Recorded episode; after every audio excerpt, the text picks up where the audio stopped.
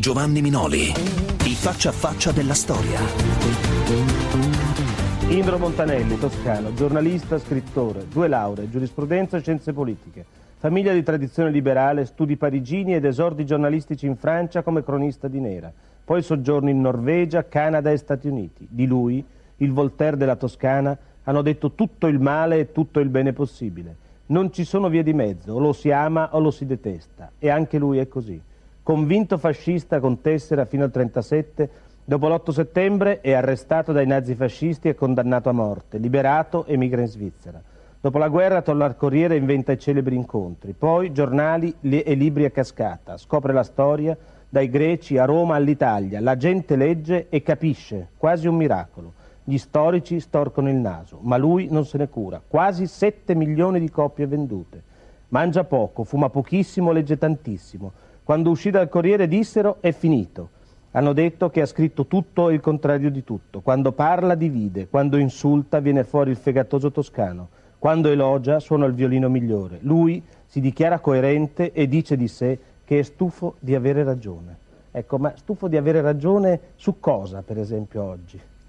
Ma eh, su un certo andazzo, beh, noi nascemmo proprio come giornale per fare stecca sul coro e il coro, lo ricorderai anche tu, ecco, a quel coro io non mi sono mai associato. Ecco, ma la coerenza allora che lei rivendica qual è?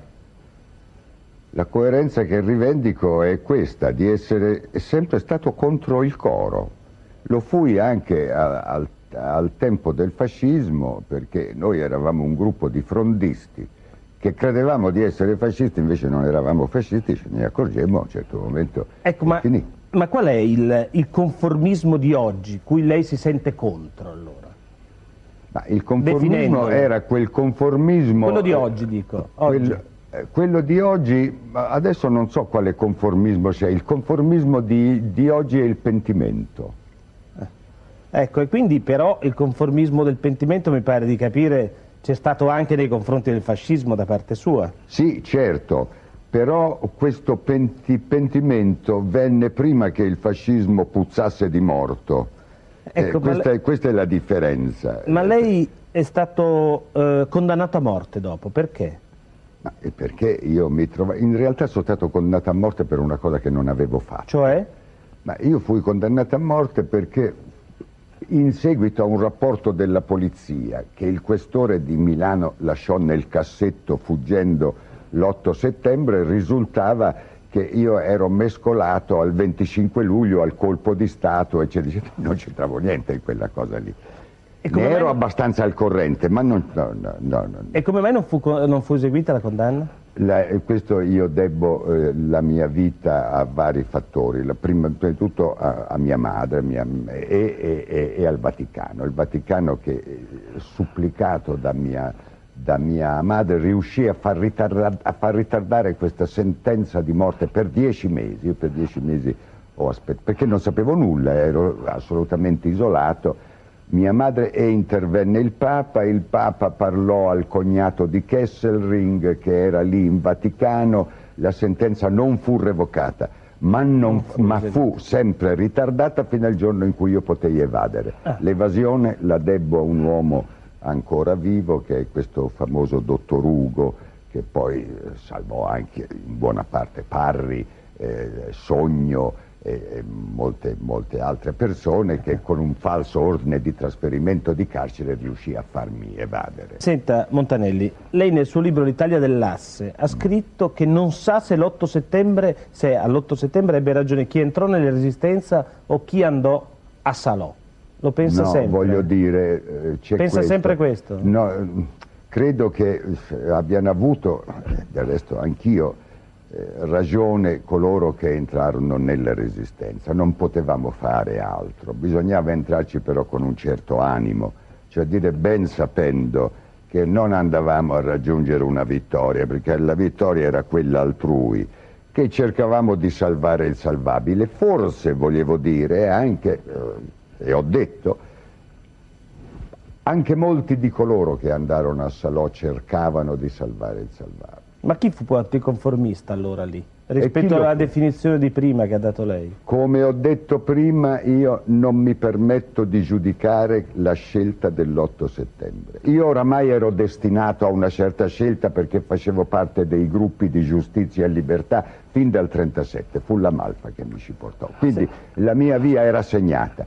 Per, ma non mi sento autorizzato a giudicare chi scelse l'altro. Ecco, a proposito di giudizi, Reagan in Germania è andato a visitare il, il cimitero delle SS. Lei come giudica questo fatto? Ma io trovo che qui si è montata una storia che non, che non ha nessuna ragione, ragione d'essere. Quelle SS lì erano dei soldati qualunque, perché eh, le ultime leve delle SS erano mandate al fronte a combattere come gli altri soldati. Quindi è d'accordo con Reagan? Ma io sono d'accordo con Reagan. Senta, lei un giorno ha detto che gli intellettuali italiani sono sempre stati una grossa camorra al servizio del potere. Lo pensa ancora? Eh? Beh sì, in gran parte sì, ma io non voglio mica dire tutti. Ma lei si mette dentro o fuori da questa Ma io camorra? sindacalmente appartengo alla categoria, alla corporazione, però mh, mm, mi trovo molto spesso in contrasto con la medesima. Senta, parliamo un po' di questo potere appunto delle sue lotte. Lei ha attaccato violentemente i giudici che hanno condannato Vincenzo Muccioli. Ecco perché l'ho fatto?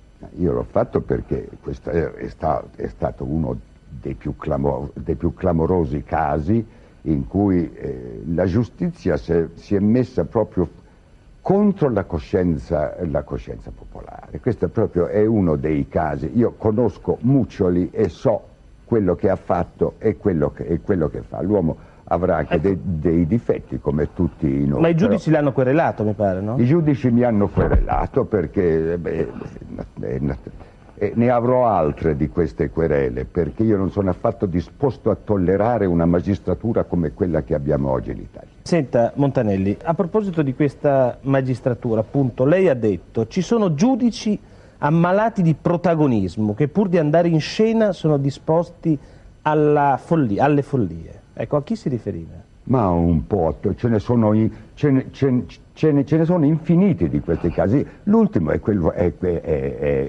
è, il Palermo, che senza dubbio è un uomo coraggioso, che ha avuto la fortuna di un, di un attentato contro di lui che lo rende un po' martire.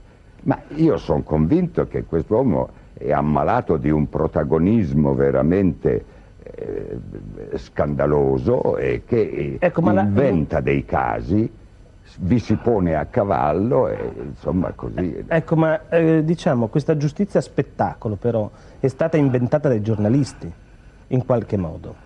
Oppure è una richiesta che viene dai I giornalisti hanno la loro parte di colpa perché senza dubbio tramutano tutto in spettacolo, tramutiamo perché anch'io appartengo alla categoria. Non credo di cadere in, questa, in questo difetto, in questa colpa, però non mi dissocio dalla categoria. Noi facciamo sempre della dietrologia noi facciamo sempre del sensazionalismo, noi abbiamo bisogno dello spettacolo, questi sono dei grossi vizi del giornalismo italiano. Ecco, ma ritornando alla giustizia, questo, questo aver trasformato il giudice in una star, è una richiesta della magistratura dei giudici oppure sono stati i giornalisti? È oppure un... è l'equivoco del segreto istruttorio? È un, è un incontro fra due disfunzioni e fra due colpe quelle dei giornalisti e quelle della magistratura. Ma le colpe dei giornalisti sono meno gravi di quelle della, magistra della magistratura, perché la magistratura... Ecco, ma come mai secondo lei si è rotto questo idillio che è durato a lungo invece fra magistratura e giornalisti? Ma e si è rotto per, eh, perché la, la, stampa sensazionalistica ha preso il, sopra, il sopravvento. Questo ha indotto i giudici, che però avrebbero dovuto resistere, eh, naturalmente eh, assecondare questo, questo, andazzo, per cui oggi abbiamo queste... Ma lei come lo giudica fenomeni. questo decalogo che la Cassazione ha gentilmente offerto ai giornalisti come dice lei? Ma quella è una, è una grossa balordaggine, quel decalogo lì è ridicolo, non abbiamo bisogno... Ecco, ma però è ridicolo, ma lei, nonostante le dichiarazioni contrarie, eh, il giornalista Longanesi mi pare che non lo ha più fatto scrivere sul giornale, come mai? Come no? Ah, scrive. Perbacco, anzi, Anzi, io volevo Quindi non farlo ha, scrivere rispettato subito. non ha rispettato il dettato del giudice. No, quel dettato sì, per un mese l- l'ho rispettato. L'ho rispettato ridendo perché Longanesi scriveva lo stesso.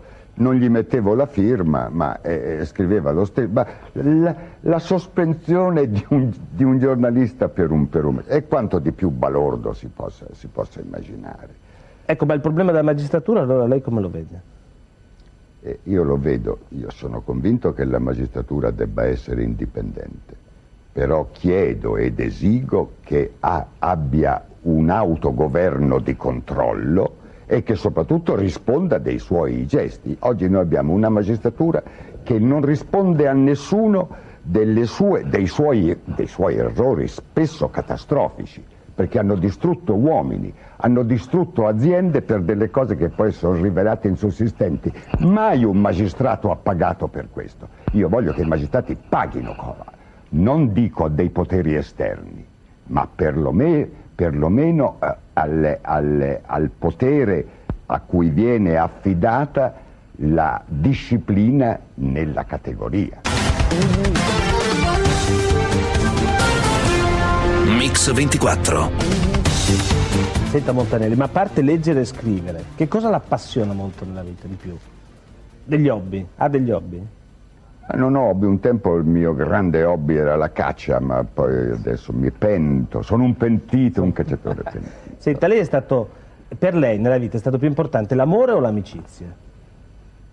Boh, è molto de- è difficile dirlo, l'amore è stato molto molto importante, le amicizie sono state molto importanti, il lavoro è stato importantissimo, sono queste le tre cose fondamentali. Senta, lei è, il marito di Colette Rosselli, cioè Donna Letizia, che per anni ha dato consigli a tutti gli italiani. Ecco, a lei ne ha dati di fondamentali? Sì, ma io non li ho seguiti. No, nessuno mai? No, no, no, adesso scherzo. Sì, sì, ma lei dà consigli così di, di uso di mondo e io non ho molto uso di mondo e non vado nel mondo, quindi di quei consigli ho poco bisogno. Senta, il 2 giugno del 77 le Brigate Rosse le hanno sparato le gambe. Qual è stata la sua prima reazione?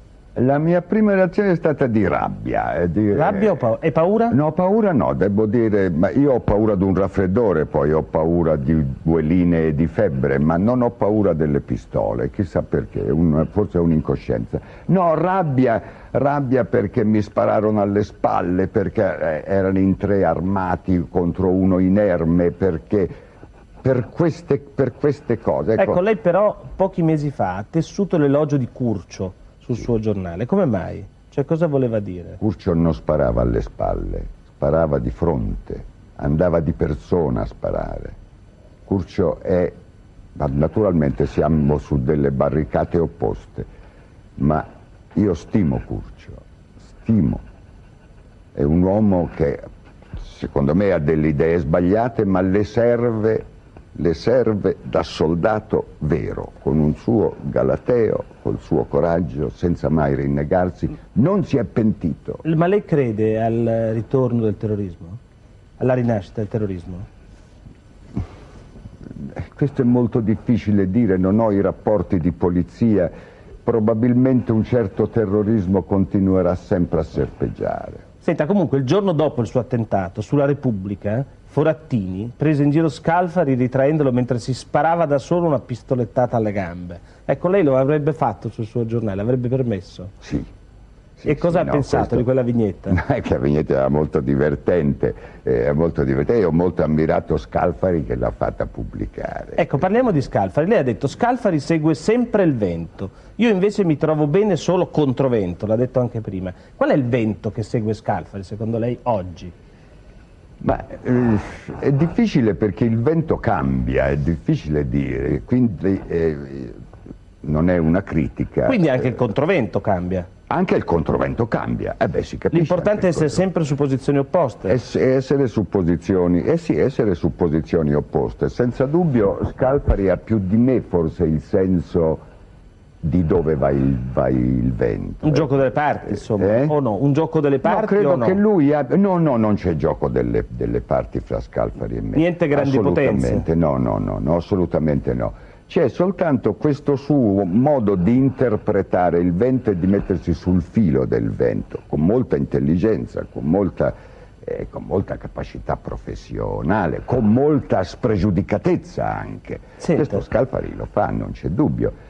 Io, io ho una posizione, non capisco come dicano che io ho detto tutto il contrario di tutti, io ho sempre detto la stessa cosa, questo è il guaio, è che mi sono trovato a dirlo nei momenti in cui eh, si poteva dirla e nei, e, e nei, momenti in cui non si poteva dirla. Senta, Montanelli, si dice che abbia detto ai suoi collaboratori me ne andrò ai primi sintomi di arteriosclerosi, è vero che l'ha detto? Sì, l'ho detto. E, come, come pensa no? di accorgersene? Eh, appunto, ho, ho, incaricato loro di accorgersene, ah, sì, quindi eh. la mia sorte è nelle loro mani. Ma lei ha mai pensato di abbandonare?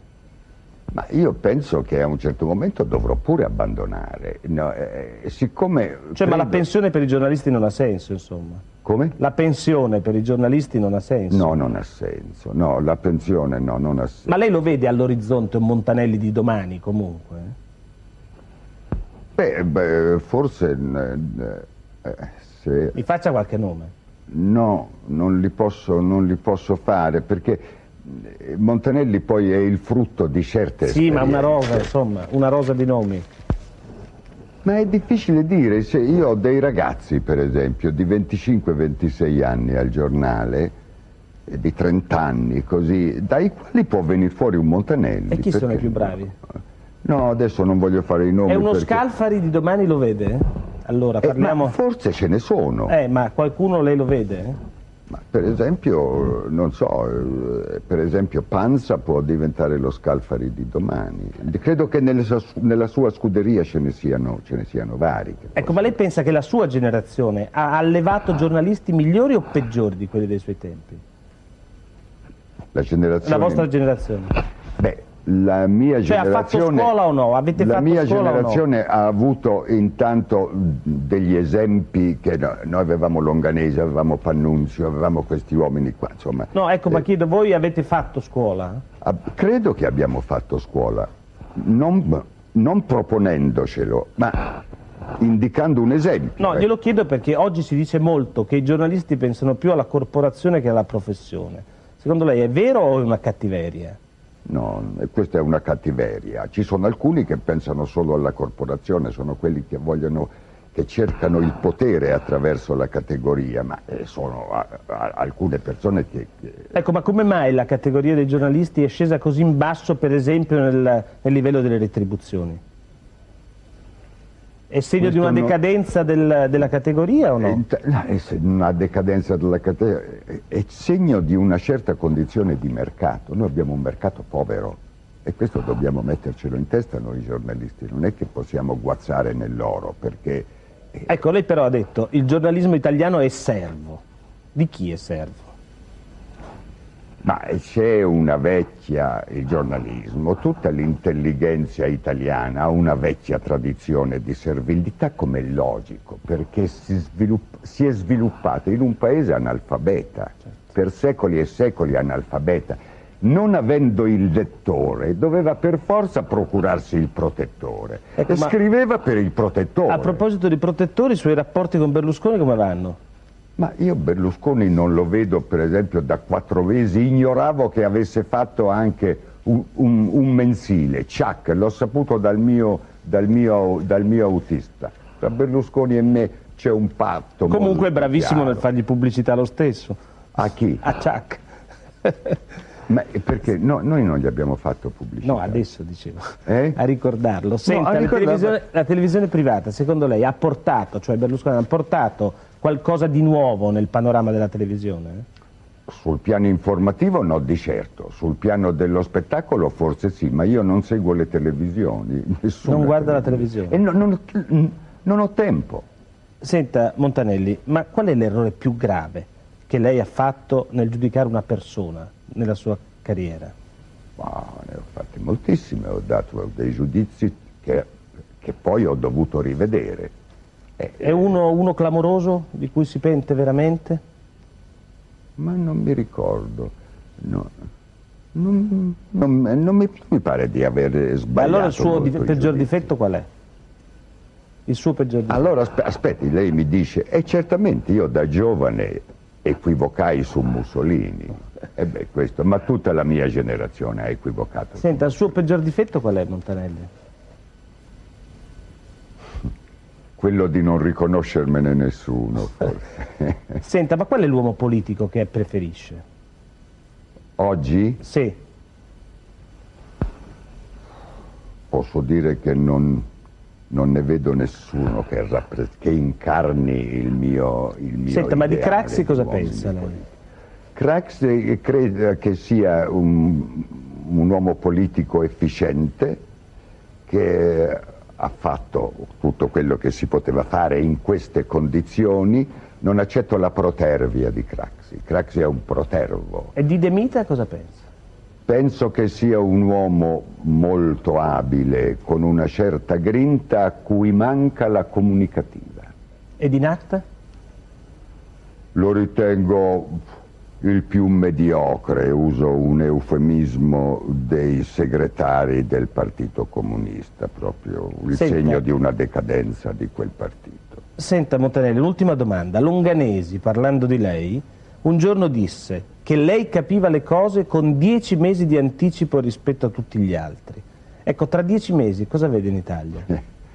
Queste erano le cose di Longanesi, eh, ma in realtà io non riesco a vedere fra dieci giorni.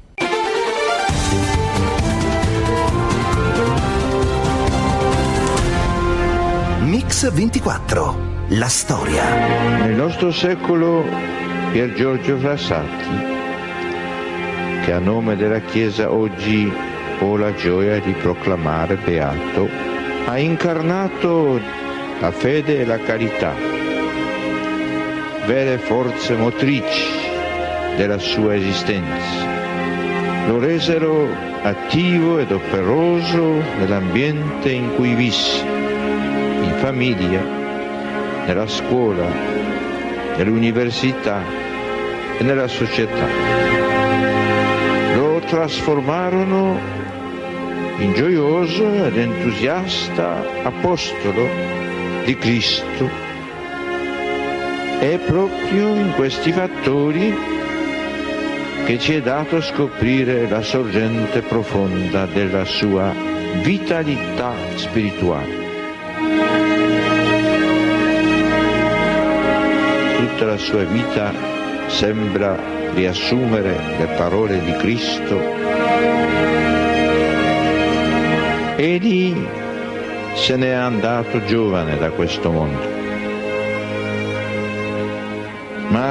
ha lasciato un segno nell'intero secolo. Il 20 maggio del 90, in una piazza San Pietro gremita di giovani, Giovanni Paolo II proclama beato Pier Giorgio Frassati, figlio del fondatore del quotidiano La Stampa.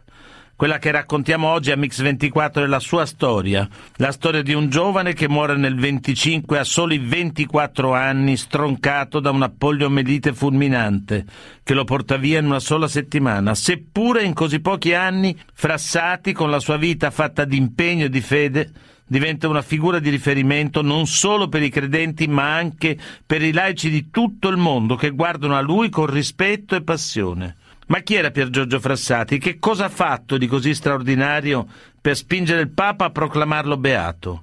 In che modo, insomma, in soli 24 anni di vita è possibile per un giovane intraprendere la via che porta alla santità? A spiegarlo lo stesso pontefice Giovanni Paolo II e il cardinale Carlo Maria Martini. Il segreto della sua santità è da ricercare nell'itinerario ascetico e spirituale da lui percorso, nella preghiera, nella perseverante adorazione, anche notturna, del Santissimo Sacramento, nella sua sete della parola di Dio, nella predilezione quotidiana per il silenzio e la normalità dell'esistenza. Era di famiglia ricca, perciò poteva anche imborghesirsi, cioè vivere di comodità, vivere di rendita. Invece non lo fu per nulla. Era un uomo che dava volentieri tutto ai poveri, amante della montagna, amante dello sport, amante dell'arte, amante della vita quindi. Perciò non è la solita figura di santo d'altare che si pensa. È stato un, un processo continuo, continuo crescere del suo amore per Gesù. I giovani sentono la sua amicizia. Ecco, non, non, non è che sentono di doverlo pregare proprio, sentono che è un amico con cui andare avanti. Avete sentito la nipote di Pier Giorgio Frassati, Wanda Gavronska. Dunque, sin dagli anni della sua infanzia e poi per tutto il resto della sua breve esistenza, Frassati mostra un profondo senso della fede. Ma la sua, come non ha mai smesso di ribadire Giovanni Paolo II, è una fede all'insegna dell'amore e della carità. Una fede che è un'attenzione appassionata a tutti coloro che non sono in grado di vivere un'esistenza dignitosa.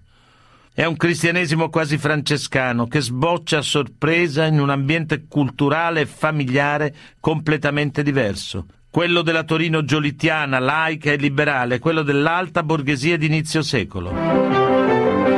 6 aprile 1901. Pier Giorgio Frassati nasce a Torino, città simbolo della modernizzazione del paese. Di lì a poco, non a caso, sarà proprio la città piemontese a ospitare l'esposizione universale del 1911. Ex capitale dello Stato sabaudo, Torino sta per vivere la tumultuosa crescita dell'industria automobilistica e dei conflitti sociali che l'accompagnano. Piena di fermenti culturali, nelle città convivono, si scontrano e si armonizzano impulsi di rinnovamento e istinti di conservazione. Ce ne parla Lucio Villari. La Torino dei primi Novecento è una città eh, d'avanguardia rispetto ad altre città italiane perché lì si sperimentano alcune forme del, del moderno, della modernità che resteranno poi come diciamo, un modello importante della, dello sviluppo tecnologico e industriale dell'Italia. Nasce lì eh, la, la, prima fabbrica di automobili, la Fiat nel 1899 e sempre al finire del secolo,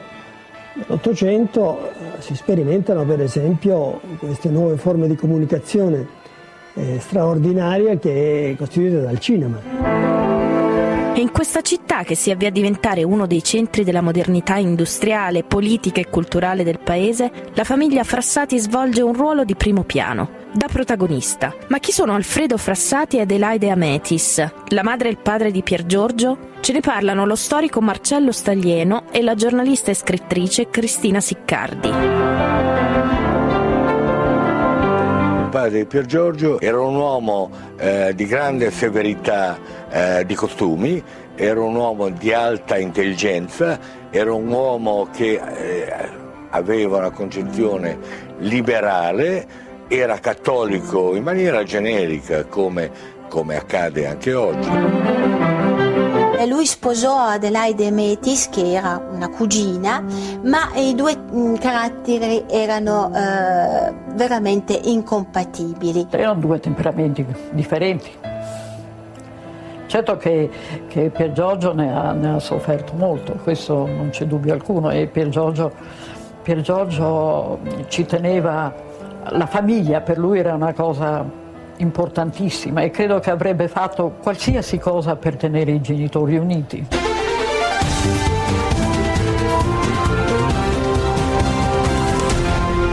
Mix 24, la storia.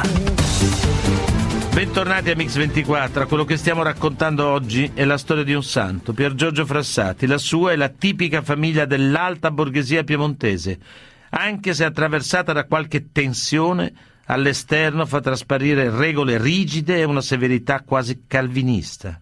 È in questo clima culturale e pedagogico che cresce la nuova generazione dei frassati. Così Luciana, sorella di Pier Giorgio, nel 1985 parlava del suo legame con il fratello. Eravamo quasi due gemelli, destinati a compiere la stessa strada verso la scuola in un ambiente di catoniano rigore e di isolamento altrettanto grande. E quello aiutava anche a unirci, vero?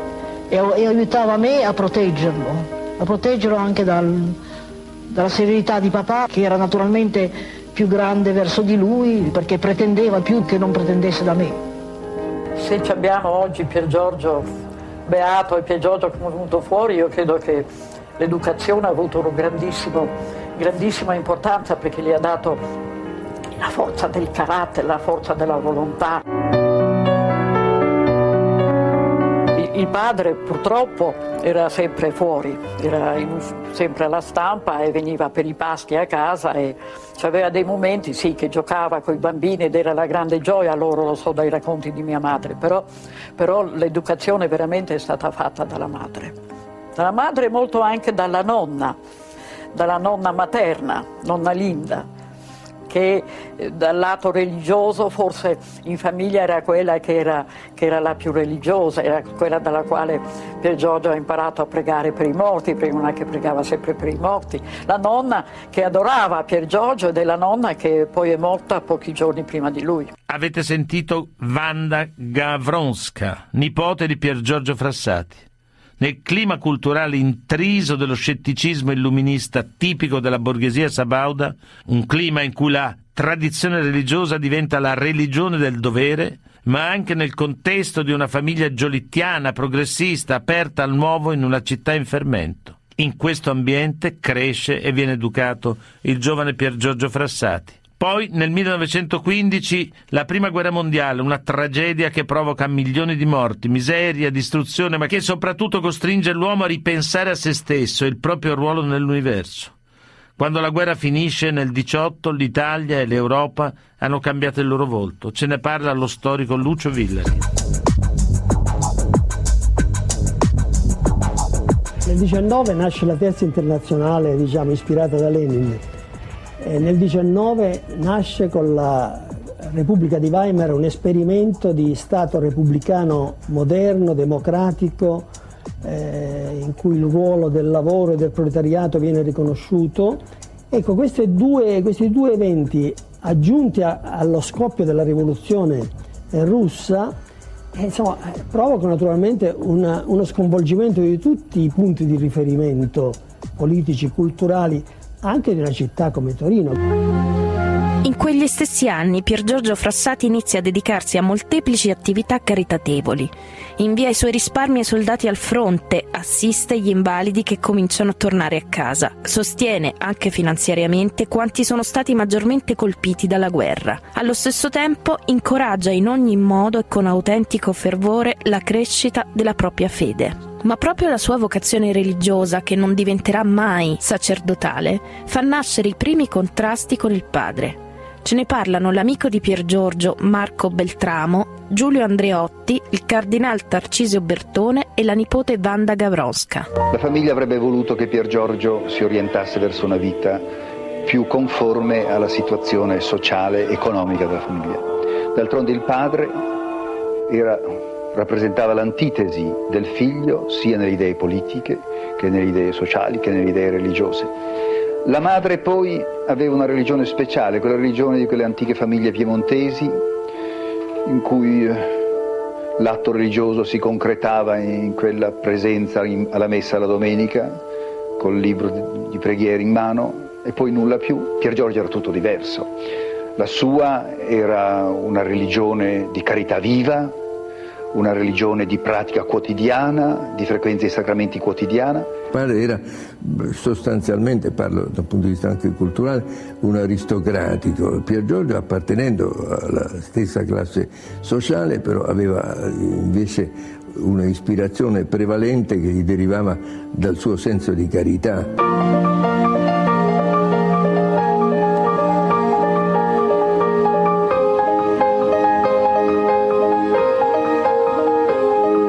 Diceva così, io sono contento che Gesù mi visita nella comunione eucaristica quotidiana, che non mi è stata mai impedita. E allora io restituisco a Gesù la sua visita visitandolo nei poveri.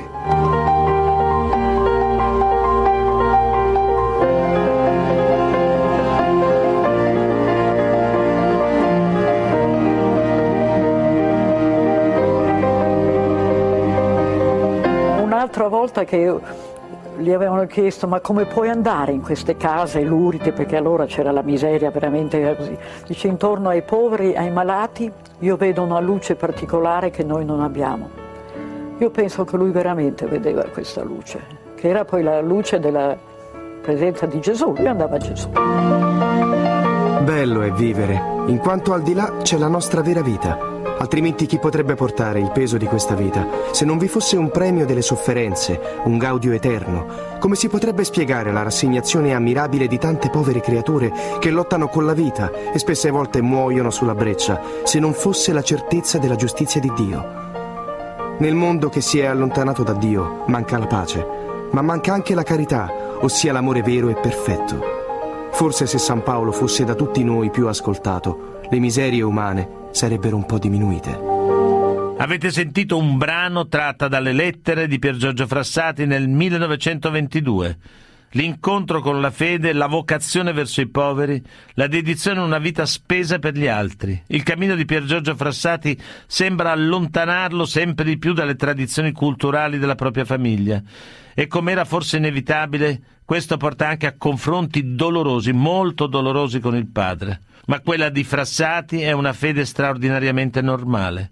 Pier Giorgio è un ragazzo come tutti. La sua vocazione non gli impedisce di condurre una vita assolutamente semplice, fatta di studi, di amore, di sport e di amicizia. A vent'anni, insomma, Frassati è un giovane che esprime l'assoluto e il quotidiano, la carità e la passione, la tradizione e la modernità. A parlare di lui Papa Voitila e lo storico Marcello Staglieno.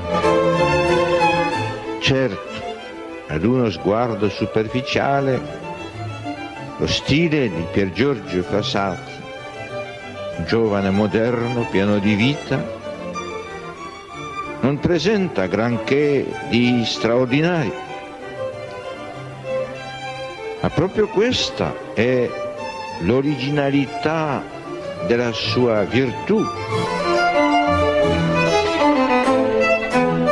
il gusto del bello, dell'arte, la passione per lo sport, per la montagna, l'attenzione ai problemi della società, non gli impediscono il rapporto costante con l'assoluto. In lui la fede e gli avvenimenti quotidiani si fondano armonicamente. È noto infatti quanto egli abbia amato il mondo. Uomo del nostro secolo, l'uomo moderno, l'uomo che ha tanto amato non è forse l'amore la cosa più necessaria al nostro ventesimo secolo? Lui era un uomo normalissimo, era un santo, è il santo del ventunesimo secolo. Era un giovane normale, amava andare a sciare, era sportivo, eh, praticava alpinismo, eh, sapeva nuotare nei torrenti, gli piacevano le ragazze, aveva la macchina, era fisicamente coraggioso era un atleta, eh, amava le allegre compagnie, era un giovane normalissimo, ma con dentro questa fiaccola misteriosa, per chi non la possiede, della, della santità in pectore. Quello che ci entusiasmava durante gli anni della Pusi per cui lui era veramente la figura eh, emblematica a cui eh, ci si riferiva, era proprio questa sua grande umanità, questa sua grande modernità, questo suo eh, sapere mm, tenere i contatti mm, anche con le ragazze. Avete sentito Giulio Andreotti. Alla fine del 1918 Pier Giorgio Frassati si iscrive al Reggio Politecnico di Torino, al corso di ingegneria meccanica con specializzazione mineraria. Per suo padre è un altro duro colpo. Alfredo Frassati immaginava per suo figlio un futuro da direttore del suo quotidiano, La Stampa. A parlarcene la sorella Luciana Frassati, intervistata nel 1965. Signora, in questa luce si potrebbe inquadrare la sua scelta di diventare un ingegnere minerario? Ma ha significato uno sforzo sociale In che senso? Nel senso che il Politecnico era una, cosa difficilissima, la cosa più difficile di questo mondo. Soprattutto poi il Politecnico per uno che doveva andare alla stampa, lei capisce che le rotaie sue erano quelle, vero, di diventare direttore della stampa. Perché questo papà aveva deciso? Lui aveva deciso, inesorabile, aveva deciso che lui fosse direttore della stampa, quindi il Politecnico c'entrava poco, vero, con la direzione della stampa. Ma lui ha scelto Politecnico per essere accanto agli operai che secondo il suo parere considerava i più disgraziati, i più, i più tribolati vero, del, del mondo, perché, anche perché non vedevano mai il sole.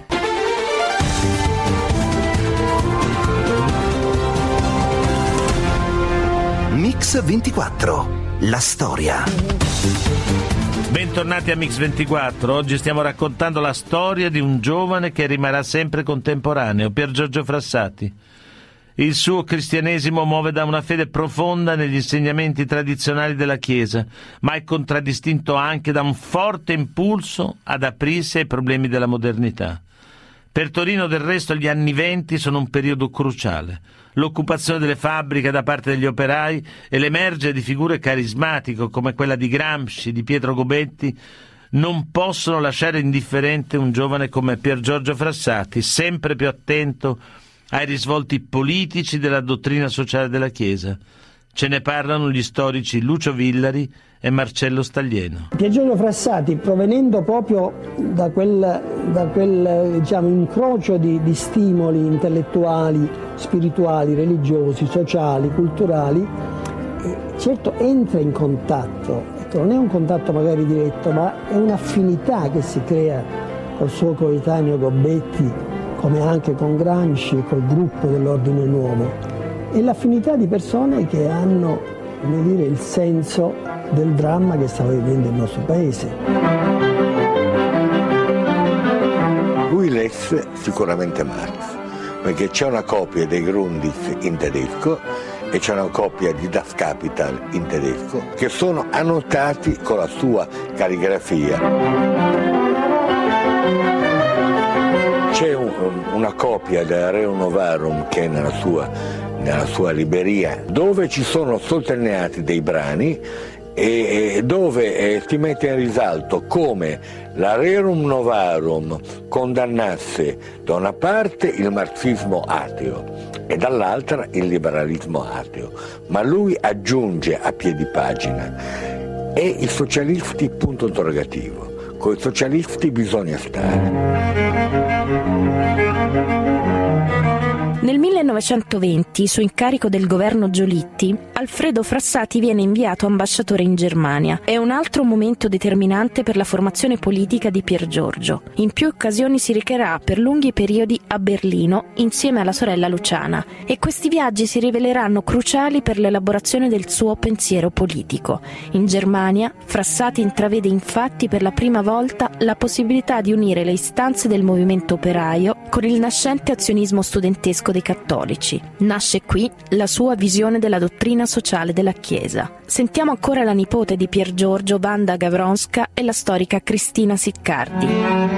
Pier Giorgio diventa immediatamente l'altro ambasciatore, l'ambasciatore dei poveri, l'ambasciatore va a visitare gli italiani poveri, i tedeschi poveri, conosce subito questo grandissimo sacerdote Sonnenschein che aveva dei circoli dove univa i studenti con gli operai e questa è una cosa che lo entusiasma. In Germania, quando il padre era stato appunto ambasciatore a Berlino, aveva eh, visitato le miniere della Ruhr ed era rimasto molto colpito, eh, quasi scioccato dalla vita che conducevano i miniatori, i lavoratori di quel luogo. In Germania Pier Giorgio ha scoperto un cattolicesimo forse forse più largo, forse di vedute più, più ampie.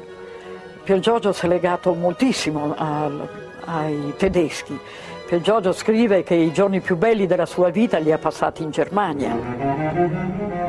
L'esperienza tedesca, insieme ai tumulti politici e sociali che attraversano l'Italia nei primi anni venti, convince Pier Giorgio Frassati della necessità dell'impegno politico come via per attuare la sua visione di un cattolicesimo sociale.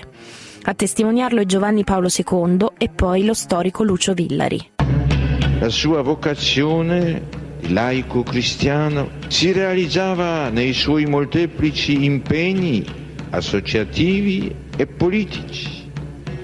In una società in fermento seppe dare impulso ai vari movimenti cattolici ai quali aderì con entusiasmo, ma soprattutto l'azione cattolica, oltre che alla FUCI, in cui trovò vera palestra di formazione cristiana. Pier Giorgio Frassati veniva intanto da un'esperienza familiare di un padre che era stato un pacifista e un neutralista quindi credeva nei valori della pace e dell'amicizia. Quindi eh, la formazione di questo ragazzo avviene partendo anche da questa esperienza personale.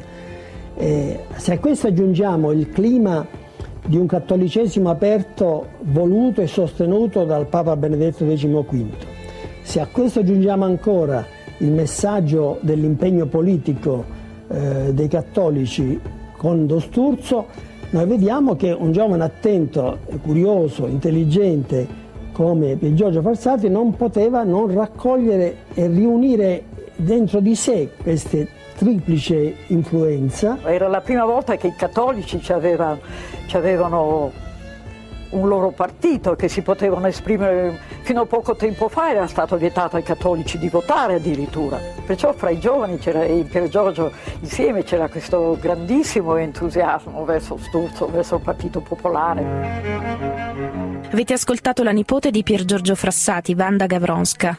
In quegli anni Pier Giorgio abbraccia definitivamente l'azionismo cattolico.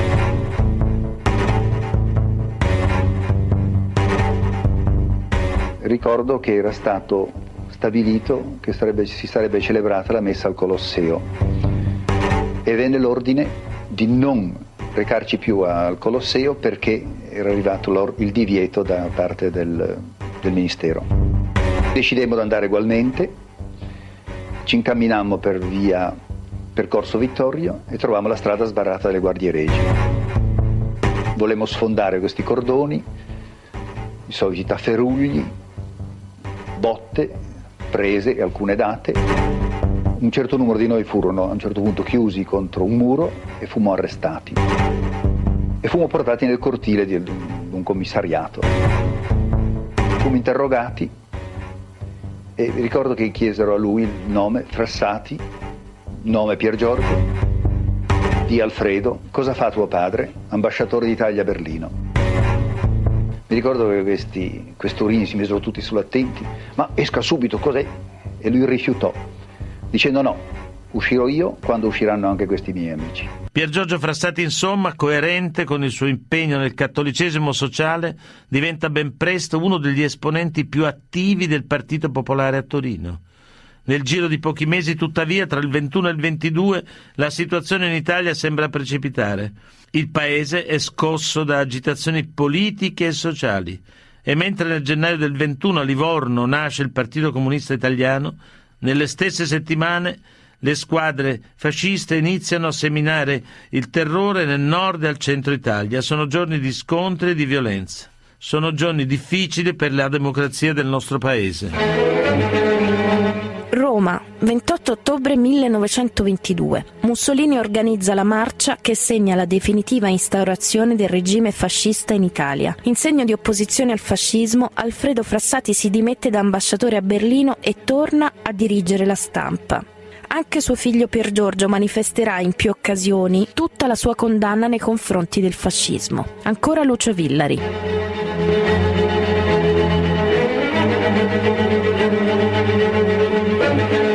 Di quegli italiani giovani o meno giovani che fossero, che capirono subito di che pasta fosse fatto questo fascismo. E quando eh, ci fu la marcia su Roma, lui reagì proprio con una chiarezza di idee che forse non avevano neanche molti altri più magari preparati di lui politicamente. Lui, anzi, in una lettera mi pare che lui giocasse sulla battuta non è marcia su Roma ma marcio su Roma.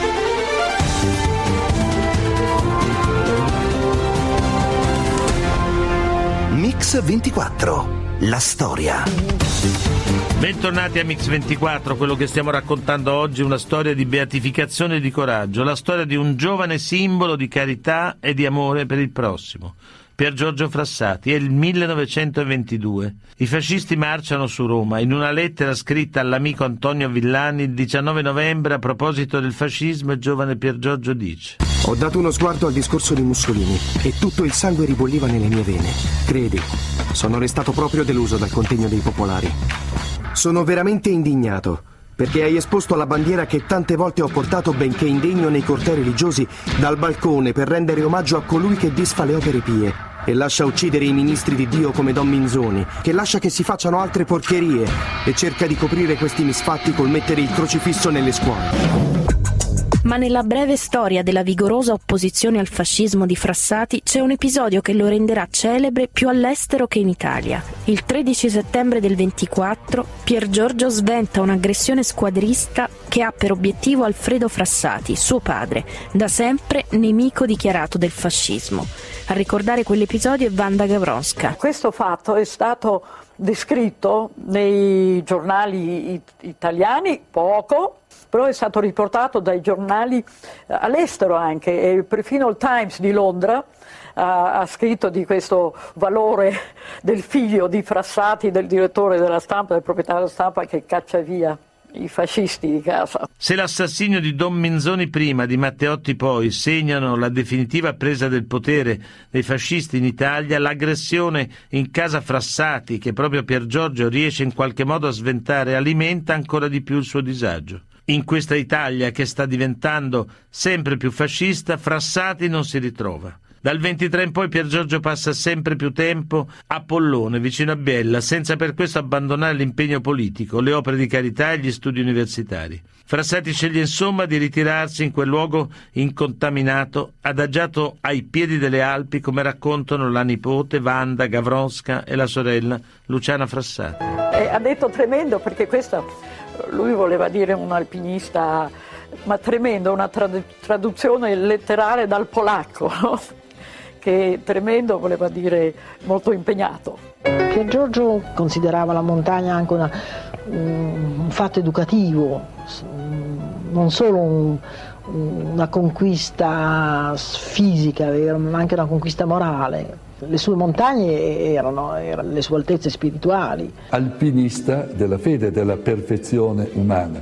E sottolineerei un elemento speciale che forse lo ha avvicinato tanto a Giovanni Paolo II, il senso dell'amicizia, il culto dell'amicizia.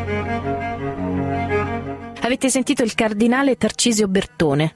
Nel 1924, con alcuni amici, Pier Giorgio Frassati fonda la Società dei Tipi Loschi, un gruppo di ragazzi uniti dalla comune passione per la montagna e per lo sport che si dà un motto dal sapore goliardico. Pochi e buoni come i maccheroni, Proprio fra questi amici, nelle lunghe passeggiate che riempiono quei giorni, in un clima di crescente gioia e spensieratezza, Pier Giorgio Frassati conosce Laura Hidalgo, ancora Wanda Gavronska e la sorella di Pier Giorgio, Luciana Frassati. Come tutti i ragazzi della sua età, si è innamorato di una, di una fucina, di una compagna fucina che aveva qualche anno più di lui, anzi era, si chiamava Laura Hidalgo. Lui era eh, rimasto folgorato, affascinato da questa ragazza e se ne era innamorato. Però eh, il, il, fatto che la famiglia non avesse accettato Laura e che addirittura l'avesse trattata anche in malo modo quando eh, l'aveva presentata in casa propria eh, per una, un tè eh, pomeridiano, ecco, lui l'aveva introdotta e fatta conoscere alla madre. Il risultato dai racconti di mia madre di questo tè era che la madre di Pier Giorgio aveva commentato eh, le due amiche e di Laura non ha detto neanche una parola, non si è neanche accorta della sua presenza, allora forse Pier Giorgio ha dedotto da questo che non sarebbe stata la, la nuora più desiderata. Ho sorvolato di parlarti di un tasto così amaro. Nelle mie lotte interne mi sono spesso domandato perché dovrei io essere triste? Dovrei soffrire, sopportare a malincuore questo sacrificio? Ho forse io perso la fede? No, grazie a Dio, la mia fede è ancora abbastanza salda. rinsaldiamo questa che è l'unica gioia di cui uno possa essere pago in questo mondo. Queste le parole che Frassati scrive nell'ottobre del 24. Che cosa sarebbe stato Pier Giorgio Frassati se non fosse morto a soli 24 anni? Che cosa ne sarebbe stato di quell'amore con Laura Hidalgo e delle sue amicizie di montagna e di città? Cosa avrebbe fatto Pier Giorgio di fronte ai fascisti e poi negli anni terribili dell'occupazione tedesca? Quale sarebbe stato il suo contributo alla nascita della democrazia in Italia? Nella storia di Pier Giorgio Frassati c'è il terribile rimpianto delle domande senza risposta. Ma questa vita, finita troppo presto, ritrova infine in una giornata di maggio in piazza San Pietro il suo senso nelle parole di Giovanni Paolo II. Un'esistenza breve ma straordinaria, illuminata dalla fede, a monito ed esempio per le generazioni future. Morì giovane, al termine di una esistenza breve ma straordinariamente ricca ricca di frutti spirituali, avviandosi alla vera patria a cantare le lodi a Dio.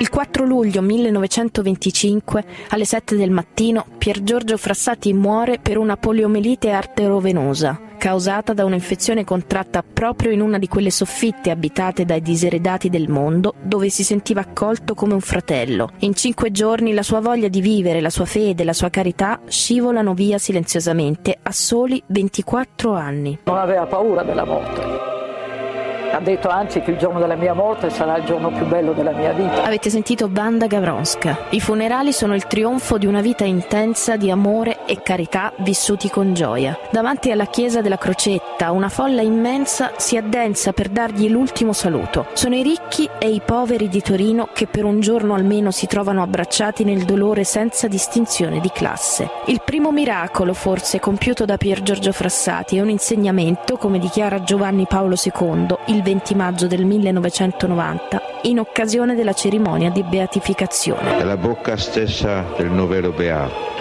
quale suadente invito a vivere di Cristo, a vivere in Cristo.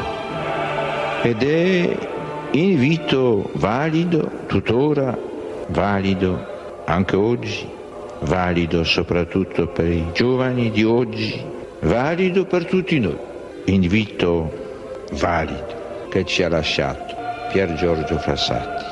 Jasz Gawronski, giornalista politico, nipote di Pier Giorgio Frassati. Cosa significa avere un santo in famiglia? Beh, è un peso e una gioia. Eh, all'inizio, quando, quando ero piccolo, giovane, ne sentivo parlare tanto e ho sviluppato quasi così una, un disinteresse perché in famiglia se ne parlava molto. Poi quando ho capito che tipo di personaggio era, quanta influenza ha avuto, che vita eccezionale ha vissuto come esempio per tanti giovani, per tanti cose, ho capito che era un grosso personaggio e allora mi sono diciamo, attaccato e cercato di capirlo. E quindi poi per lei è stato un esempio? Certamente è stata un'ispirazione, soprattutto la, la meraviglia di vedere un giovane che è morto a 24 anni, eh, quasi 100 anni fa, come ancora oggi non solo ancora oggi, ma sempre di più oggi si è conosciuto in tutto il mondo. Tipo, voglio raccontare un, una cosa che mi è successo, io ero a Haiti qualche tempo fa, lì, sì. quell'isola dove c'era un aereo che arrivava in ritardo, stavamo all'aeroporto, c'era una specie di piccola saletta VIP e c'era un prete nero, nero come il carbone, come la pece, così grosso, enorme, e stavamo lì per un'ora, io non sapevo più che dire, gli ho detto ma sa che io sono nipote di un santo, di un beato, Pier Giorgio Frassati. Lui quando ha sentito questo nome mi ha corso abbracciato, ma alzato su come un fuscello e non voleva più lasciarmi. Insomma, l'idea che un, un, lui era poi il vescovo di Haiti, conoscesse così bene Pier Giorgio da esserne entusiasta, mm. devo dire che mi ha, mi ha, commosso.